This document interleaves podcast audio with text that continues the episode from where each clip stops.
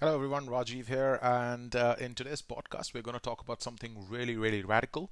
And the radical part being firing your prospects. Now, it might sound strange as to why you would fire a prospect. After all, they're going to pay money, they're going to do quota, etc., etc. But why would you fire a prospect? And that is exactly what I'm going to talk about today.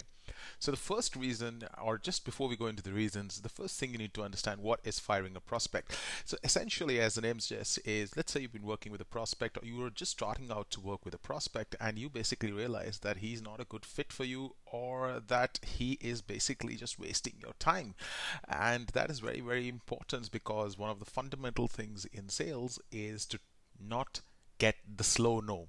You rather get a quick no and move on to the next prospect, but what you don't want to do is get the slow no.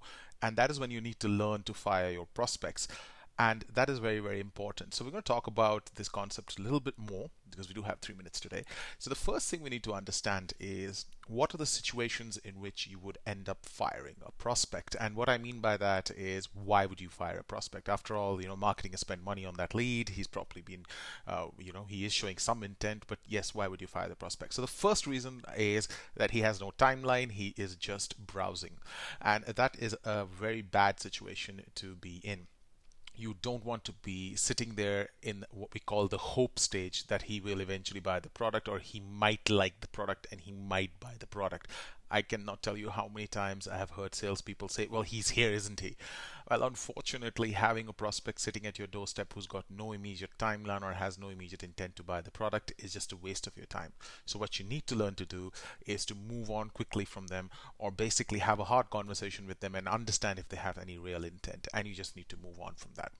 The second reason why you would fire a prospect is that he's got no money. And I can assure you, the best salesperson in the world cannot create budget.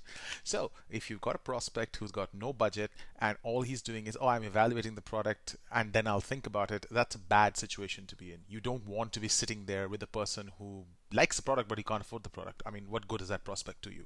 So, you need to learn to be smart about this and need to learn that if he's got no budget, you need to move on from that prospect. And the final reason why you want to fire a prospect, or you'll end up firing a situation in which you're firing up a prospect, is when that prospect is not a good fit for your product. You could be the best salesperson on the planet, but if his requirements are not met by your product, he is going to end up churning. He is going to end up leaving you anyway. So you as a salesperson need to be very, very smart about this, and you need to make sure that you can have a clear conversation with him. Tell him, hey, I don't think this product is going to fit your requirements. We just need to move on. We need to, you know, fire the prospect. So those are the three major reasons why you would fire the prospect. And in the next step podcast, I'm going to talk about how do you fire the prospect, which is that's equally important. You just can't say, okay, I want to sell this to you at all. So that's what we're going to talk about in the next podcast. But thank you for continuing listening to these podcasts, and I hope to bring more to you.